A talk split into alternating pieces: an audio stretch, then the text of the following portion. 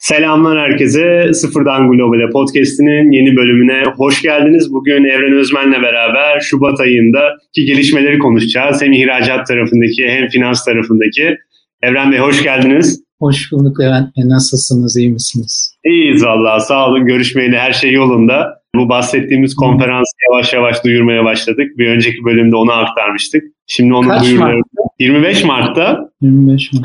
25 Mart'ta sadece yazılım odağında bir konferans düzenliyoruz bu sefer. Geçtiğimiz konferans çok geniş kapsamlıydı. Bu ağırlıklı olarak yazılım dikeyinde olacak. Abonelik bazlı yazılımlar üzerine. Öğleden önceki seanslar ücretsiz. Öğleden sonraki seansları da ücretli yaptık. Hatta onun için de böyle şu an erken kayıt sürecindeyiz. Burada biletlerimiz işte normalde 180 lira olacak. Şu an ama 90 liradan satıyoruz. Kara borsaya düşebilir ama sonrasında. Onun vergisini de konuşuruz. Buradan linki paylaşalım. İlgili olanlar varsa satın alabilirler bileti. Evet o şekilde. Onun dışında her şey iyi gidiyor. Yakın zamanda sıfırdan Etsy serisine başlıyoruz Evren Bey. Bu Hı. e, sıfırdan mobil uygulama geliştiriciliği serimiz vardı bizim. Gördüm, seyrettim. diye başlıyor. Aynen Çağrı'yla Görkem'in yürüttüğü bir seri. Şimdi sıfırdan Etsy'yi Elmira Art'la Umutcan yürütecek. Orada güzel bakalım Etsy üzerine güzel dönüşler alıyoruz. Böyle sıfırdan Etsy'de nasıl hesap açılır onun üzerine bilgi verilecek. Bakalım sıfırdan serilerine böyle AliExpress'e de devam edebiliriz. Sıfırdan AliExpress. Böyle bu alanlara girmek isteyenler için böyle şey bilgiler vermek istiyoruz aslında. O alanda kendini yeni geliştirmeye başlayan kişiyle beraber. Böyle çok daha değerli oluyor. Yani Levent Bey mesela bu Etsy falan mobil uygulama ana kanal. Bir de bu Amazon Kindle Publishing falan oradan gelir elde edenler varmış. Ben onu Vallahi evet, çok yeni güzel. ne güzel bir yere dokundunuz ya. Çok güzel. Yani sizlerle bunları konuşuyor olmak çok keyifli. Aynen. Biz geçen bunu kendi aramızda da konuştuk. Çağrı hatta Clubhouse'tan da bir yayın yaptı.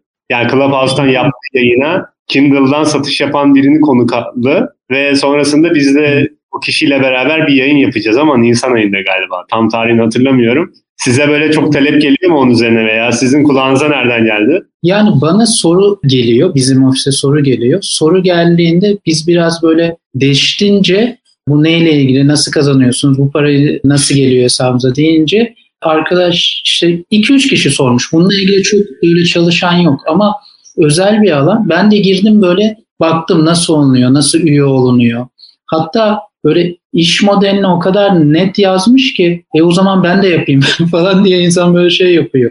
Telif hakkı düşen kitapları böyle güzel bir şekilde kapak yapıp koyuyorum yazmış arkadaş. Yani takip ediyorum belli yerlerdeki telif hakkı nerede düşmüş hangi kitabın. İşte çocuk kitabı olabilir, dünya klasikleri olabilir. Bunlarla ilgili işte oradaki manuellere göre bir şeyler hazırlıyorum falan diye sormuş. Özünde Mesela vergisi var. Şeyi Vallahi anlamadım. öyle. Yani mesela bir kitabın telif hakkı var. Bunun içinde bir Evet. şey var. Bir ömrü var aslında. Örnek veriyorum bir kitabın Hı. telif, telif hakkı işte 2021 Ocak ayına kadar diye. E, Telif hakkının bittiğini görüyor. Sonra ne yapıyor? Tekrardan o kendisiymiş gibi mi satıyor? Yani konu tam süper hakim değilim ama kitapların belli bir süresi var. O süre bittikten sonra o süre yani bütün yayın evleri basabiliyor yani 5 liraya Kürt mantolu Madonna vardı falan böyle almayan dövüyorlardı bir yerde, her yerde. Şimdi onun gibi bittikten sonra arkadaş onu takip ediyormuş. İşte böyle çok İngiliz böyle bir roman vardı falan çok bilinen. Gurur ve bilmem ne falan diye filmi de var ya. Falan işte Hmm. onun böyle Pride and bir bir şey. Aynen. Ee, Justice On- miydi ya? Bakalım aynen. kafaya taktı. Eski bir şeyde konuşmuştuk ya böyle aklına takılmış bir şey yapmış diye. Şimdi ona göre böyle çok güzel bir kapak hazırlıyor. Zaten onun manueli de var. Yani Amazon Kindle'ın sitesinde var. İşte şöyle hazırlayacaksınız, şöyle yazacaksınız. İşte ESBN numarasını biz veriyoruz falan diye böyle bir yönlendiriyor. Bu Kitabın şekilde, Pride and Prejudice bu arada. Aha, evet. Aslında Yani, aklıma yanlış telaffuz ederim diye o şeye Aynen. Var değişik değişik kanallardan para kazananlar var vallahi Evren Bey. Biz de böyle şaşırmaya başladık artık. Ama güzel güzel modeller de duyuyoruz, seviniyoruz. Ee, ya en çok hoşuma giden bu Printify var ya yani Evet, ürün, ürün falan ortada yok. Orada yapılıyor ve satılıyor falan. Yani Böyle güzel iş olur mu? Printify inanılmaz güzel bir iş. Aslında buldum buldum da bir noktada onun benzerini yapıyordum. Yani böyle çeşitli hediyelikler var, eşyalar var, ne bileyim tişört var. Siz tasarımı yapıyorsunuz. Ondan sonra tişörtü oradan seçiyorsunuz. Onlar tasarımı sizin yaptığınız dijital tasarımı tişörtün üstüne basıp kaç tarafa gönderiyor. Bu Shopify ile falan entegre bir araç ve inanılmaz satışlar oluyor. Ben böyle şaşırmıştım. Ha, Printify'dan gerçekten zengin olanlar falan var yani. Çok güzel para kazananlar var. İlginç. Yani böyle çok fazla kafa yormaya gerek olmayan şeyle araçlar yani. Altta yazın Printify'da. Merak edenler olur belki bakarlar. Printify.com Aynen. Evren Bey siz yine dondunuz bu arada. Bir aksaklık var şu an. O sırada ben Printify'ı anlatayım. Yani dediğim gibi hem tişörtlere baskı yapabiliyorsunuz hem kupalara, çalışmalara yapabiliyorsunuz bu tarz şeyler. Bugün Evren Bey'le ne konuşacağız onu size aktarabilirim gelmeden. Yakın zamanda yazılımcılara yönelik vergi çalışmaları açıklandı. Yani yazılımcılar için de vergiler aktarılacak. Heh, Evren Bey geldi. Hoş geldiniz. Hoş bulduk. Nazar değdi şeyimize, yayınımıza. Aynen. Ee, yani evet. Yani mesela adı Etsy artık yani bilmeyen kalmadı. Şey işte bu Amazon'dan bir şey satma falan filan kalmadı. Gerçekten de hiç şey için söylemiyorum. Çok böyle süper mailler alıyorum. Diyor ki mesela Kayseri'de taksiciyim. Amazon'dan bugüne kadar şu kadarlık şey sattım ama bununla ilgili vergisel hiçbir şey yapmadım. Ne yapmam gerekiyor diye mail aldım. Yani valla Kayserilikten mi yoksa yani böyle gerçekten öyle şey mi bilmiyorum ama ya aşırı hoşuma gitti yani ona yapmış olması insanların. Hayırlısı. Alalım podcast'ta konuk alalım ya onları Evren Bey bize de yönlendirin. Çok kısa hikayeler olur. Anadolu'dan çıkan girişimler diye. Sizinle şeyi konuşalım. Biz konferanstan sonra aslında modelimizi de yavaş yavaş değiştirmeyi düşünüyoruz. Evet. Daha böyle onu lanse etmiyoruz ama daha böyle sosyal girişim olma yolunda ilerleyebiliriz. Daha Anadolu'dan çok... görünüm olarak Aynen.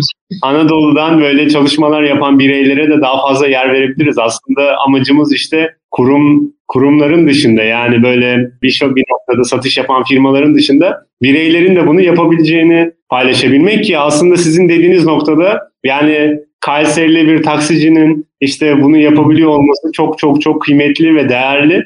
Bayağı da insana ilham olabilir. Yani çok mailini bayağı... Buluyorum. O arkadaşın mailini bulayım oradan bir yazayım ne yaptı en son şey diye. Ama gerçekten taksici arkadaş da bize yazıyor. Bana böyle Türkiye'nin çok bilinen böyle işte takım elbise satan en bilinen birkaç firmasının e-ticaret bölümünden kişi de ya biz işte bu Amazon üzerinden bir şeyler yapmak istiyoruz falan filan bilgi verir misiniz falan diye de geliyor. Böyle o kadar büyük bir pazar ki yani herkes bir şekilde yer almak istiyor. Bakalım ne olacak. Aynen. Güzel ya bayağı insan aslında oralara evrilmeye başladı artık. Sayının da daha da giderek artacağını düşünüyorum. Etsy'nin ve Amazon'un Türkiye'de aranma grafiği gittikçe yükseliyor. AliExpress de çok güzel fırsatlar sunuyor. Bakalım yavaş yavaş bu platformlara girişler olacaktır. Şimdi bugün bu şeyi konuşalım beraber. Şubat ayında bu yazılımcılara yönelik vergi mevzusu var. Öyle haberler çıktı. İşte yazılımcılara yönelik vergi kontrolü gelecek. Nasıl orada nasıl bir kontrol olacak? Neler olacak? İşte Google Ads, Google AdSense vardı. Şimdi yazılımcılara yönelik hangi platformlara bakılacak? Orada ya, işte bu Taptel'ler, Upwork'ler, Fiverr'lar devreye mi giriyor? Ya Levent Bey mesela bu tip haberler çıktığında eğer o konuyu bir süredir yaşıyorsanız aslında gazetelerin veya işte ana akım medyanın nasıl çalıştığını anlıyorsunuz. Şundan Hı-hı. diyorum bu mevzu zaten vardı. Yani ama ilgi gösterilmiyordu. Yani işte internet üzerinden gelir elde eden kişilerin Google üzerinden gelir elde eden kişilerin genel olarak bunlar YouTuber falan diye düşünülüyordu. Sonra bir baktılar ya hayır mobil uygulama elde edenler de buradan geri ediyor. Yani demek istediğim şu. Konu şuradan başladı. Dünya Gazetesi'nde bununla ilgili bir haber çıktı. Dünya Gazetesi'nde bu haber çıkınca birçok platformda, teknolojiyle ilgili platformda da yazılımcılar inceleniyor mu oldu. Sonra oradan zaten ek sözlük başlığı falan filan böyle iş kendi içinde çığ gibi büyüdü. Hani askerde böyle iki kişi oturup asker kısalıyormuşlar. Ondan sonra o muhabbet geri kendilerine gelir ve kendileri inanır ya. Yani evet. böyle şimdi evet inceleme var ama yani şu döneme özel bir incelemede pik yapma diye bir durum yok. İnceleme zaten 3-4 yıldır vardı.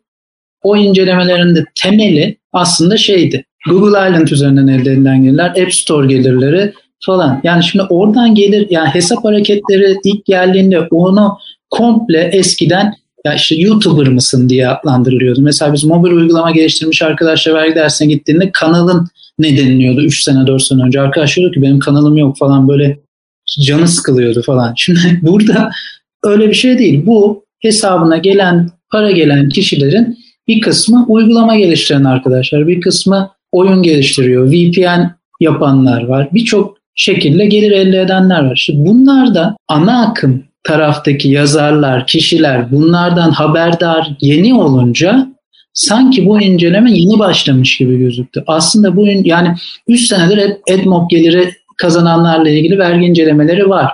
Bu dönemde yani çok bir artış da yok zaten. Ama yani her zamanki gibi inceleniyorlar. E, ne yapmaları gerektiğini zaten yani artık herkes şey yapıyor. Söylüyor işte bir şirket açmaları gerekli, işte bir beyanname vermeleri gerekli falan. Bununla ilgili zaten artık şüphe kalmadı.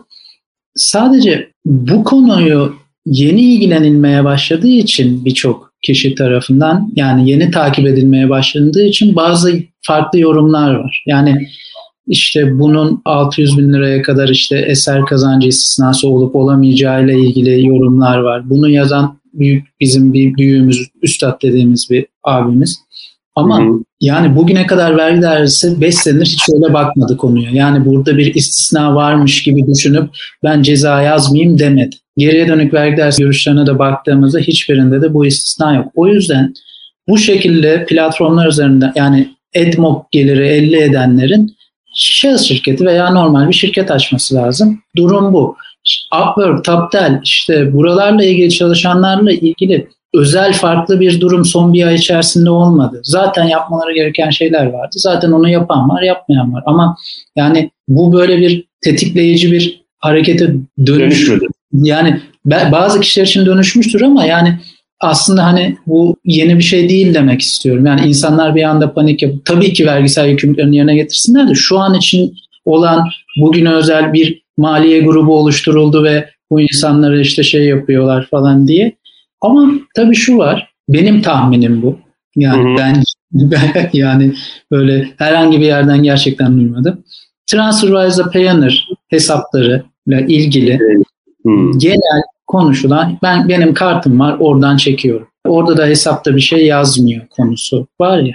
Çekiyorum ve beni oradan şey yapamazlar. Aslında tam mevzu o kadar basit değil. Yani bugün bu kadar göz önünde transfer Wise herhalde sadece Wise olmuş. Adını falan kısaltmış herhalde. en son onu gördüm ama. Yani bu firmaların Türkiye'de çalıştığı firmalar var. TransferWise Birleşik Ödeme AŞ çalışıyor zannediyorum. Şeyde Payoneer'da Send, Sender AŞ mi öyle bir firmaya çalışıyor. Yani bir elektronik para kuruluşuyla çalışıyor. Çalışma mantıkları da şu. Yani para gönderildiğinde o firmaların buradaki hesabından hızlıca alıyorlar. Kendi aralarında sonra muhasebeleştirme yapıyor iki şirket. Yani bugün için buralardan alınan tutarlarla ilgili bir şey olmayabilir ama o elektronik para kuruluşlarına ya sizin üzerinizden kimler ne para aldı diye sorulduğunda herhalde vermemezlik gibi bir şey yapma hakları olmayacak. Ya benim firmaların isimleri tam doğru olmayabilir. Kim kimle çalışıyor bilmiyorum ama zaten... Pioneer Sender'la çalışıyormuş. Evet, Trans evet. Ödeme sistemleriyle. Bahattin Duran paylaştı şimdi. Ha, doğru yani biliyorum. şimdi öyle olunca o zaman yani ben buradan alırım ve bununla ilgili bir şey olmaz. Yani birinin tespit etmesine kalmadan üzerimize düşen yükümlülüğü yerine getirmek gerektiğini anlatıyorum. Yani ama yani. Hep konuştuk konular Evren Bey yani bir gelir geliyorken ben bunu nasıl yediririm hep düşüncesi var. Ama, Bilmiyorum. Ama şimdi burada mesela biraz üzüldüğüm bir şey oldu geçen de. Böyle dertleşme köşesi, köşesi yapıyormuş. Yani mesela sanki Mahir Müşerler bunları söylediğinde yani insanlar firma kursunda bizim firma ya hiç alakası yok yani istiyor. Yani ne ben ne birçok Mahir Müşerler için böyle korkutarak böyle hani bir yere doğru sevk etme falan böyle şey var ya. Yani öyle bir şey falan ne münasebet yani zaten herkesin işi gücü var. Ama sonrasında yani konu acı olduğu için istiyorsanız önlem alın diyoruz. Yoksa başka şey dediğimiz yok.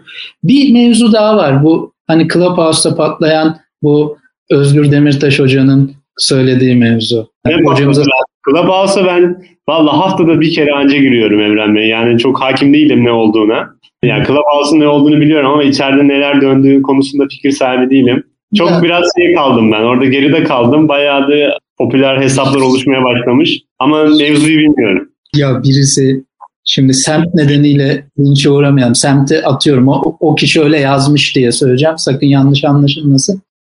Böyle ek sözde şey yazmış. TEDx Ümraniye falan yazmış. yazmış böyle Clubhouse'daki muhabbetlerle ilgili ya böyle herkes kafasına göre bir uzman ve bir şeyler söylüyor diye. Şimdi Hmm. orada da Öz- Özgür Demirtaş hocanın söylediği sonra YouTube'da videosu var. Kripto paralar konusu. Kripto Hmm. paralara vergi gelecek, vergi gelecek, vergi gelecek diye. Şimdi ya Özgür Hoca diyorsa doğrudur tabii ki ama o da biraz bir önceki mevzuya benziyor. Yani onunla ilgili de güncel bir hareket, güncel bir mevzuat yok. Yani şu an sanki son bir ay içerisinde, son birkaç gün içerisinde bir şey olmuş ve o nedenle şimdi mesela o konuşma oldu. Onun üzerine birçok yerde şey yazdı. İşte kripto paralara vergi geliyor. Hatta dün Deutsche Welle'nin şeyinde de günlük haber bülteninde de şey vardı. İşte kripto paralara vergi geliyor falan diye. Evet gelecek de yani yarın gelmeyecek. Yani Özgür Hoca orada 2020 gelirleriyle ilgili gelecek diye konuşuyor. Ee, Hmm. 2020 gelirlerine yani benim şahsi fikrim gelemez. Yani şu şu saatten sonra yani gelse de git, git derler yani. Çünkü 2020 bir bitti zaten. Onunla ilgili gelir vergisi de bir ay sonra Mart ayında veriliyor. Şurada kaldı 5-6 gün. 5-6 gün içerisinde bununla ilgili düzenleme yapılacak. Ondan sonra da mevcut beyannamelere entegre edilecek falan. Yani böyle hayaller gerçekler gibi oluyor. Yani öyle bir şey mümkün değil. Yani çünkü Türkiye'de mesela af kanunu çıkıyor. Nasıl kanun çıkıyor? Uygulaması bir ay sonra 20 gün sonra falan çıkıyor. O 20 günde vergi dersine giderseniz diyorlar ki daha uygulamasıyla ilgili tebliğ gelmedi falan diyorlar. Geri dönüyorsun. Şimdi 6 gün içerisinde çıkacak. 2020 gelirlerini de kapsayacak falan. Yani fazla iyi niyetli bir düşünce. O yüzden yani şu an için kripto paralarla ilgili vergi düzenlemesi yakın zamanda gelecek ama yani bir 5-10 güne falan filan gelip 2020'yi kapsamayacak. Onu demek istiyorum. Yani kapsamayacağını düşünüyorum. Bu tekrar haber olan konu da şu. Yeni ekonomi programı diye bir şey var. Resmi gazetede Eylül ayında yayınlandı. Böyle YEP diye kısaltılması. Oranın içinde bir paragrafta bir yerde diyor ki işte kripto paralarla ilgili gerekli düzenlemeler yapılacaktır diye böyle bir genel ona da bir şey diyelim o maddeyle ilgili de bir şey dememiş olmayalım diye mi acaba? Yani öyle bir şey var. Orta yani böyle evet iki, o, o YEP de 2021 ile 2023 arasını kapsayan bir şey. Hı hı. O iki yıl arasında evet bir şey olacak. Evet mesela gazetelerde görmüşsünüzdür. Güney Kore en son bir vergisel düzenleme yapmış. Ya Malta'da bununla ilgili bir şey varmış. Yani böyle konuştuğum kişilerden var mı? Almanya'da var mı? Hangi ülkelerde var biliyor musunuz Evren Bey? Yani ben bunu araştırdığım ve okuduğum ve sohbet ettiğim arkadaşlardan öğrendim. Mesela Malta'da diyor ki arkadaş, evet biz ATM'den falan çekebiliyoruz kripto para ama normal vergi dilimi neyse o vergi dilimine tabiiz diye söylüyor. O mesela başka bir arkadaş hangi ülke bilmiyorum. En az belli bir süre hesabımda durursa işte belli bir miktar ve belli bir süre hesabımda durursa alsat yapmadığım sürece onunla ilgili vergi ödemiyorum diyor. Hangi ülkeyle hatırlamıyorum.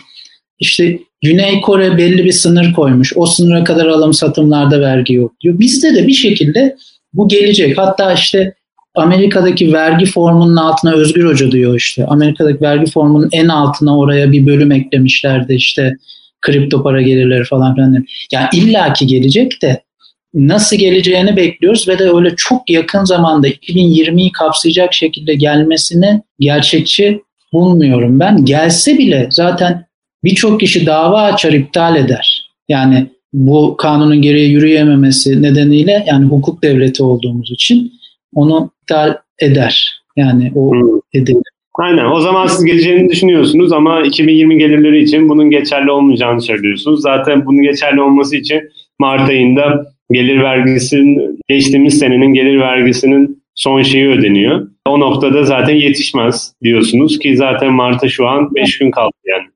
Hem öyle hem de hadi dediler ki ya biz yeni bir beyanname yaptık. Her sene 5. ayda kripto para gelirleri veriliyor dediler. Hmm. Şu an mesela kripto para gelirlerinin vergisi veriliyor dediler. Abartarak anlatıyorum yani. O, ya şu an varlık barışı devam ediyor. Varlık bağışı devam ederken birçok kripto para geliri elde eden arkadaş yani bunu herkes biliyor. Parayı Amerika'da bir veya farklı bir ülkedeki bir kripto para borsasına gönderip oradan dolara çevirip buraya varlık bağışıyla sokuyor. Yani şimdi bu gizli saklı bir şey değil. Orada hatta birkaç tane e, kripto para borsası ismi var. Hani böyle yaşlılar hep isimleri yanlış söyler ya böyle yabancı isimleri falan. O, o, o duruma düşmek istemiyorum ama iCraft mı falan böyle e, öyle Mesela o, o tip sitelerden böyle varlık bağışıyla ilgili şey e, yapanlar var. Yani bir taraftan o var, bir taraftan ben kripto paralara vergi getiririm deyince böyle bir kendi arasında bir tutarsızlık da oluyor o anlamda.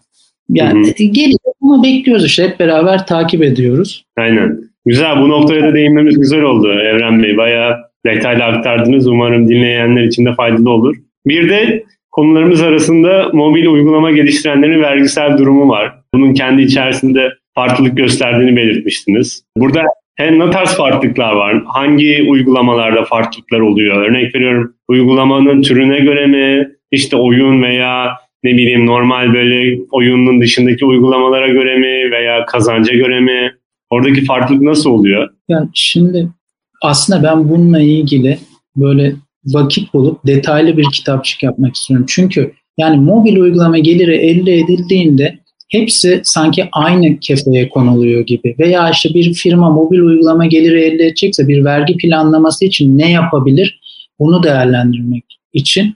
Ya şimdi mobil uygulama geliri olan bir firmanın reklam geliri olabilir. İşte in-app purchase olur abone subscription base olur. İşte ve bunlar birbiriyle biraz ondan olur veya tek olur, biraz karışık olabilir. Şimdi bugüne kadar Türkiye'den yurt dışına verilen yazılım hizmetlerindeki %50 vergi avantajı mobil uygulama geliştirenlerde ve hala değil. Yani bir mobil uygulama yaptınız, oradan bir gelir, reklam geliri elde ediyorsunuz. %50 ile bir alakanız olmuyor Hı-hı. sizin. Ama yakın zamanda biz kendi bir mükellefimiz için mesela görüş aldık. Bu Uygulama içi indirmelerle ilgili görüş istedik. İşte mühendisiz, böyle yapıyoruz, şöyle yapıyoruz diye %50 avantajından yararlanabilirsiniz diye geldi. Demek ki yani bu mobil uygulamalarla ilgili elde edilen her gelir aynı şekilde vergilendirilmeyecek. Ve herkesin bildiği, belki böyle açık söylemediği bir konu var. Reklam geliri elde edenlerin çoğunun da aslında yurt dışında bir firması daha var. Yani orta küçük firmalarda belki yoktur da biraz daha büyük firmalar olduğunda ya Amerika'da ya şeyde Estonya'da bu tip bir tane bu gelirleri oraya aldıkları bir firma var. Yani genelde oraya alıp buradan kendi firmalarına veya işte grup firmasına fatura düzenlenmesi yöntemiyle de yapılabiliyor. Şimdi doğrudur yanlıştır bunlar e, tartışılır ama her türlü mobil uygulama gelirinde aynı senaryo yok. Yani ben bu sene ne kadar gelir elde ederim? Ne kadar reklam harcaması olur? Teknopark'a gireyim mi? Serbest bölgeden mi bunu yapayım? Mobil uygulamayı yapayım gibi oturup işte kaç tane projem var? İşte ne kadar idari işlemlerle uğraşabilirim? İşte serbest bölgeye siz hani serbest bölge genel müdürü beyefendiyle şey yaptınız. Son derece yardımcı oluyorlar. Program yaptınız. Aynen Ergenekon. Yardımcı, Ergenekon Bey sağ olsun yardımcı oluyor ama ne kadar da olsa bir evrak işi falan var hiç olmamaya göre ve bir maliyet var. Yani hangi ölçekteki bir firmanın kalkıp ben serbest bölgeye gittim. Ben mobil uygulama geliştiriyorum. Herkes serbest bölgede ben de gideyim mi? Yoksa Teknopark'a mı gireyim? Hem Teknopark'a gireyim hem bir şeyde mi durayım? Bir Estonya'da bir firmam mı olsun? Bunlar biraz elde edecek gelire ve gelirin türüne bağlı. Bir de şuna bağlı. Uygulamayla ilgili yani geliri yüksekse bir firmanın bunlarla ilgili büyük ihtimal bu yurt dışı geliri nedeniyledir. Bana öyle geliyor yani gördüğüm örneklerde. Yani bir mobil uygulama firmasının geliri yüksekse bu gelirin de çok büyük bir kısmı genelde yurt dışına alıyor. Sadece Türkiye'ye iş yapıp bir mobil uygulama çıkartıp bundan böyle çok çok yüksek yer elde edenler vardır ama ben çok görmedim. Genelde %90-80 yurt dışı, %20 yurt içi falan gibi şeyler söylüyorlar. Şimdi burada da reklam harcamaları çok önemli hale geliyor. Yani siz mobil uygulamanızı işte markette yukarılara doğru çıkartabilmek için bir şey yapmanız lazım. Bir harcama yapmanız lazım. Burada da yapılan hata şu. Ya sadece yurt dışında gösteriliyorsa bu reklamlar KDV2 ve stopaj ile ilgili yükümlülük yok. Burada iki şeye dikkat etmek lazım. Ya internet üzerinden reklam faturası geldi. Hemen KDV 2 stopaj gönderelim gitsin. Veya bu birinci hata. iki ya biz Türkiye'deyiz. Reklam bütçemiz için ek vergi ödememiz lazım. O yüzden Estonya'da veya Amerika'da firma kuralım. Hayır ödemek zorunda olmayabilirsiniz. Belki yurt dışında gösteriliyor sadece reklamlarınız, şeyleriniz. Şimdi ben yani sektörünün, oyun sektörünün içinde değil, yani mobil uygulamanın içinde değil de yani muhasebe, malum şarkı sektörünün içinde olduğum için şirketlerimize, ofislerimize yabancı dilde bir fatura geldiğinde bununla ilgili ister istemez bir tedirginlik olabiliyor. Yani işte biz mesela bize geldiğinde mutlaka biz onu bütün ofis paylaşıyoruz ki bir bu ne, nasıl bir şey falan, e, bu acaba ne hizmet alınmış diye. Orada şeyler, bu tip yurt dışından hizmet alanlar, mobil uygulama geliştiren mutlaka yani biz şuralarda şunu yapıyoruz, şu için şu harcamayı yapıyoruz. İşte bu bir reklam harcamasıdır, biz bu reklam harcamasını yurt dışına veriyoruz diye. Yani bir zannediyorlar ki yani yabancı fatura zaten işlenmiyor Türkiye'de. Hayır işleniyor, öyle bir şey yok. Gider değildir, hayır gider gayet de gider. Ama o giderin ne olduğu ve ne için yapıldığıyla ilgili mümkünse fazla açıklamayla çalıştıkları malum şirketlerine bilgi versinler. Yani bir çalıştıkları şirket ne yaptıklarını bilsin. Yani işte bunlar oyun geliştiriyor ama Türkiye'ye geliştiriyor, yurt dışına geliştiriyor. İşte bunlar mobil uygulama yapıyor, işte fintech bilmem ne yapıyor, bununla ilgili bir şey yapıyor gibi. Çünkü burada yani internet reklamlarına vergi geldi. Şimdi buna baktığımızda bütün internet reklamlarına vergi geldi zannediyoruz. Öyle değil. Orada şey yapmak lazım. Bir de yani bu noktaya gelmişken konu bununla ilgili değil ama Şubat ayında yapılan bir değişiklik bu. Şubat ayında olmuş bir şey. Böyle yakın bir konu olduğu için. Ticari reklamlarla ilgili bir vergisel değişiklik oldu. Ticari Hı-hı. reklam yani böyle gidiyorsunuz bir panonuz var. O panonuzu birine kiralıyorsunuz.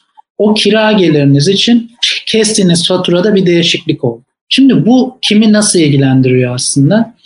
Bazı kişiler belli gelir seviyesine aştıktan sonra bu influencer denilen arkadaşlar olabilir. Şeyler yani bu tip arkadaşlar internet üzerinden onlar da aslında bir ticari reklama aracılık ediyor. Yani belki bir ürünün satılmasını sağlıyor işte o hamle vererek. Sonucunda da o bir o karşı firmadan bir gelir elde ediyor. Yani işte çok büyük bir giyim firmasının linkini işte kıyafetle ilgili linkini kendi profilinin altında paylaşıyor ve o profil üzerinden işte insanlar bir şey aldığında para kazanıyor ya bu insanlar. Veya işte evet, affiliate marketing veya işte ben onu söyledim ben buraya bak bunu giydim diyor. O yüzden para kazanıyor da olabilir. Bilmiyorum. Ben de Instagram yok ama yani burada artık kestikleri faturayla ilgili devlet dedi ki bu ticari reklam aracılık yapanlar, şey yapanlar bana hiç KDV ödemiyor doğru düzgün dedi. KDV ödemediği için yani arkasındaki düşünce büyük ihtimal bu. Ödemediği için bu kişilere ödeme yapmadan önce KDV'sinin bir kısmını bana ödeyin dedi. Mart hmm. başından itibaren bu şekilde geliri olan kişiler faturasını keserken aynı kesmeyecek. Kendi mali müşavir firmalarına sorsunlar. Orada ufak bir değişiklik oldu. Yani 118 lira fatura kesiyor mesela her ay. 118 lira alıyordu eskiden. Sonra 18'e gidip devlete veriyordu. Şimdi 3 bölü 10 olması lazım işte 110 lira tahsil edecek. 8'ini atıyorum karşı firma onun adına devlete ödeyecek gibi e, onun KDV hesabını ödeyecek gibi böyle bir teknik bir değişiklik ama yani sonuçta bir faturayı böyle mevzuat, güncel mevzuata göre kesmeyip gönderince böyle o da biraz reputasyon kaybı. Yani karşı taraftan önünde ya mevzuat değişti sizin haberiniz yok mu falan gibi bir şey de böyle en azından benim canımı sıkan bir şey. Yani bir şey değişmiş siz bunu hala siz gibi kesiyorsunuz falan gibi böyle Aynen. bir şey olmasın diye. Güzel yani o değişik değişik şeyler oluyor demek ki bu dönemde onlar. onlar yani mesela bu, bu konunun dışında olanlar için acayip sıkıcı olduğunu da biliyorum. Aynen. Ama yani böyle mümkünse hayatla birleştirmeye çalışıyorum. Bir, bir şey daha var tabii. Mart ayı dert ayı niye diyorlar? Çünkü Mart ayında böyle kira gelirleriyle ilgili şey veriliyor ya beyanname. Beyan. Önümüzdeki, ha, beyan. İşte önümüzdeki ay o verilecek. Onunla ilgili şey yapılacak. Orada da iş yerine kiraya veren insanlar bu sene biraz çok vergi ödeyecek.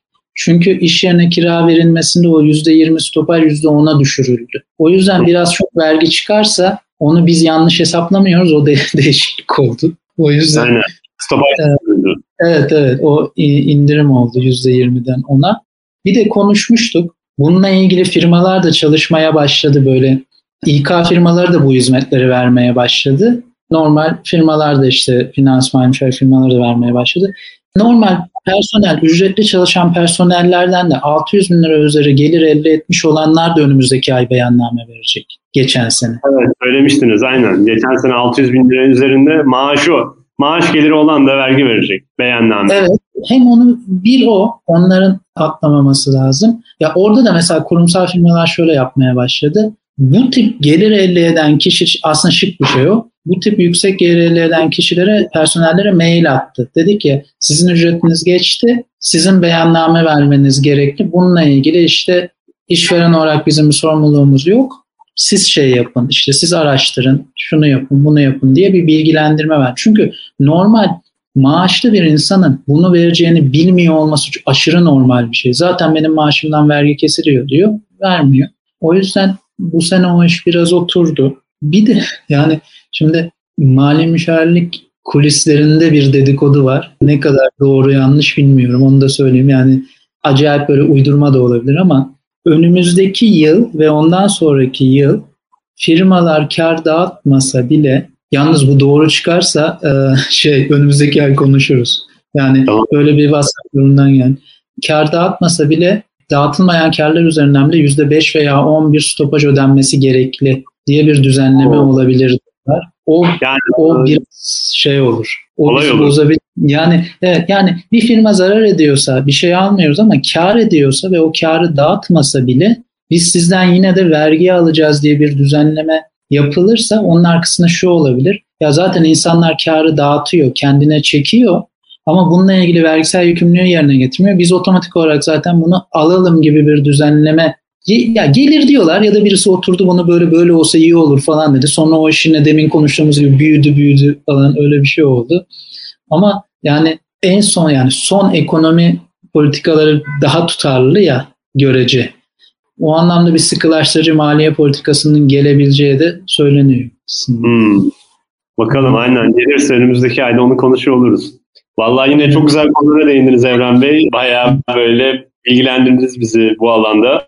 Özellikle bu bahsettiğiniz Instagram'daki vergi olayı bence güzel bir konu. O şekilde gelir elde edenlerin onu dikkat ediyor olması bence kritik. Yine mobil uygulamalardan gelir elde edenlerin vergilendirilmesi ve kripto para konuları da bence değerliydi. Yazılım zaten dediğiniz gibi bu zamana kadar hep var. Ama ağırlıklı olarak demek TransferWise'da Pioneer kısmına da böyle yavaş yavaş geçilecek. Orada ne oluyor ne bitiyor onlar da incelenecek o hesaplar. Bunun bir noktada bir soru gelmiş. Hatta soru değil de talep. Evren Bey memurlar ile ilgili de bir yayın yapar mısınız? Birçok memur arkadaş yazılım geliştirip gelir elde etmek istiyor. Ama hep çekinip işe girişmiyor. Hep konuştuğumuz konu aslında. Kamu kurumlarında, devlette çalışanların ekstradan bir gelir elde etmesi sıkıntı yaratabiliyor demiştiniz. Onun için de bir yayın talebi var e, Sinan Uru'nun. Yani şöyle ben işte devlet memurları kanunun numarasını bile tam bilmiyor olabilirim. 657'ye tabi falan diye. Ama şunu biliyorum. Bununla ilgili ben de internetten takip ettiğim çok değerli bir arkadaş var. Bilal, Bilal Levent Ertaş diye. Bilal Bey'in Twitter'da yazdığı bununla ilgili çok güzel açıklamalar var. Diyor ki bakın diyor yani sizin memur olmanız bunun vergisini ödemeyeceğiniz anlamına gelmez. Ödemeniz gerekli. Ama kendi kanununuza göre bununla ilgili bir soruşturma, disiplin bilmem ne de söz konusu olabilir. Zaten yani zaten olacaksa yapamıyorlar ve birçok memur arkadaşın da ailesinde bir kişinin vergi mükellefiyeti var. Yani babasına açmış. Kardeş, yani ister istemez yanlış bir yola doğru gidiyorlar. Çünkü verginin şahsiliği ilkesi var. Şahsiliği ilkesine göre kendi vergisini vermesi lazım ama kendi vergisini vermeye kalktığında devlet memurluğundan olabilir. O çok büyük bir risk onlar için. O yüzden yanlış bir yola gidip babası üzerine açıyor ama babasının belki yazılımla ilgili hiçbir bilgisi var, bilgisi yok. Babayı da yakacak. Yani bununla ilgili gerçekten bir düzenleme şart ama yani şimdi mesela bir makale vardı. Bu bağlantı kesme hakkı right to disconnect diye böyle bir makale vardı. Onunla da ilgili yani şimdi uzaktan çalışmaya başladık ya uzaktan çalışmayla ilgili hala hiçbir düzenleme yok mesela. Evet. Yani şimdi acaba işte büyük şirketler nasıl yapıyor falan diye ben takip ediyorum. Hangi hakları veriyorlar? Hangi saatten sonra bağlanmamaları lazım şeye? Yani bağlanmak zorunda değil. Yoksa 24 saat çalışıyor. Siz de takip ediyorsunuzdur Erman Hmm. Tayland var. Var var Ee, Erman Taylan aynen. Erman Bey o kadar güzel bir şey yazmış ki o bülteninde işte uzaktan çalışma tamam ama ekiplerin yine de aynı saat içerisinde çalışması da önemlilik arz ediyor falan diye. Ona göre mesela devlet memurları için uzaktan çalışma yönetmeni örnek mesela kor bir saat olsun diyorlar. Yani 10 ile 2 arası o kor saatte insanlar bağlı olsun diyorlar. Ona göre yani o taslak halinde duruyor hala. Ya beklenen ve çağın yaşadıklarımıza göre düzenlenmesi gereken aslında çok konu var. Çünkü uzaktan çalışma bir noktada 1984 romanı var ya ona dönmeye başladı. Yani mesela o crossover'dan çalışanlarda falan o ekranın şeyi tutulması, işte Evet. bazılarının o ne Time Doctor 2'yi falan yüklüyorlar. işte ekrandan resim alıyor falan. Başlarım öyle uzaktan takip çalışmaya. ediyor. Yani, evet yani öyle çalışacaksam ben ofiste çalışayım. En azından ofiste arkadaşımla iki muhabbet ediyorum yani şimdi. evet, makine miyim? O yüzden de yani bu için yani bu iş şeyi aştı. Yani ya uzaktan çalışıyor bunlar evde yatışta falan. Tam tersi uzaktan çalışıyor. İyice yani böyle insanlıktan çıktı. Daha fazla çalışıyor insanlar. Aynen öyle yani ama bakalım ne olacak. Ya bu dert böyle çok bir önemli dert değilmiş gibi geliyor. Yani çünkü kısa çalışma ödeneğinin falan ödenmesi bırakılacak falan. Yani onlar böyle birebir insanların gelir durumuyla ilgili çok önemli şeyler. Şimdi onların yanında ya uzaktan çalışıyor da evde çok çalışıyormuş. Yani, yani şimdi ne yapalım falan filan yani pasta yesinler o, zaman gibi bir şey oluyor. Yani bakalım takip ediyoruz inşallah önümüzdeki ay. Önümüzdeki ay seçtiğinde onu konuşuyor oluruz. Size ulaşmak isteyen biri var. Efe Sezen. Mail adresinizi istiyor. Yani Evren Özmen yazınca çıkar herhalde. Ya Evren Aynen. Özmen gmail.com benim adres zaten. Yani Aynen Efe. şirket adresi var da. Evren Bey'in Twitter'da yazıları da var. Oradan da ulaşabilirsiniz. Onun dışında zaten Twitter'da da çok aktif değil ama bence Medium'dan ulaşabilirsiniz kendisine. Orada zaten iletişim bilgilerini paylaşıyor. Vallahi çok teşekkürler Evren Bey. Yine güzel bir sohbet oldu. Arayı da kapatmış olduk. Ee, güzel Yani- noktalara değindik. İnşallah böyle bu havalar iyi olacak. Biraz daha sağlıkla ilgili problemler azalacak. Konuşmuştuk ya açık havada falan konu- konuşuruz diye Aynen düşünüyorum. o e, araya bir şey alırız. Bizi çeker böyle sohbet ederiz. Güzel olur. Ben de çok isterim. Anadolu yakasında öyle bir sohbet yaparız umarım. Güzel olur. Evet, evet inşallah. Aynen. Çok teşekkür ediyoruz tekrardan. Ee, dinleyicilere de sorular için teşekkür ediyoruz. Bir sonraki ay tekrar görüşmek üzere. İyi akşamlar herkese. İyi akşamlar. Bölümü dinlediğiniz için teşekkürler. Umarım bu bölümden keyif almışsınızdır. Bölüm içerisinde geçen linkleri detaylar kısmında paylaşıyoruz. Hala Sıfırdan Globali kanalını takip etmiyorsanız şu an dinlediğiniz platform üzerinden takip et butonuna basarak en son bölümlerden ilk siz haberdar olabilirsiniz.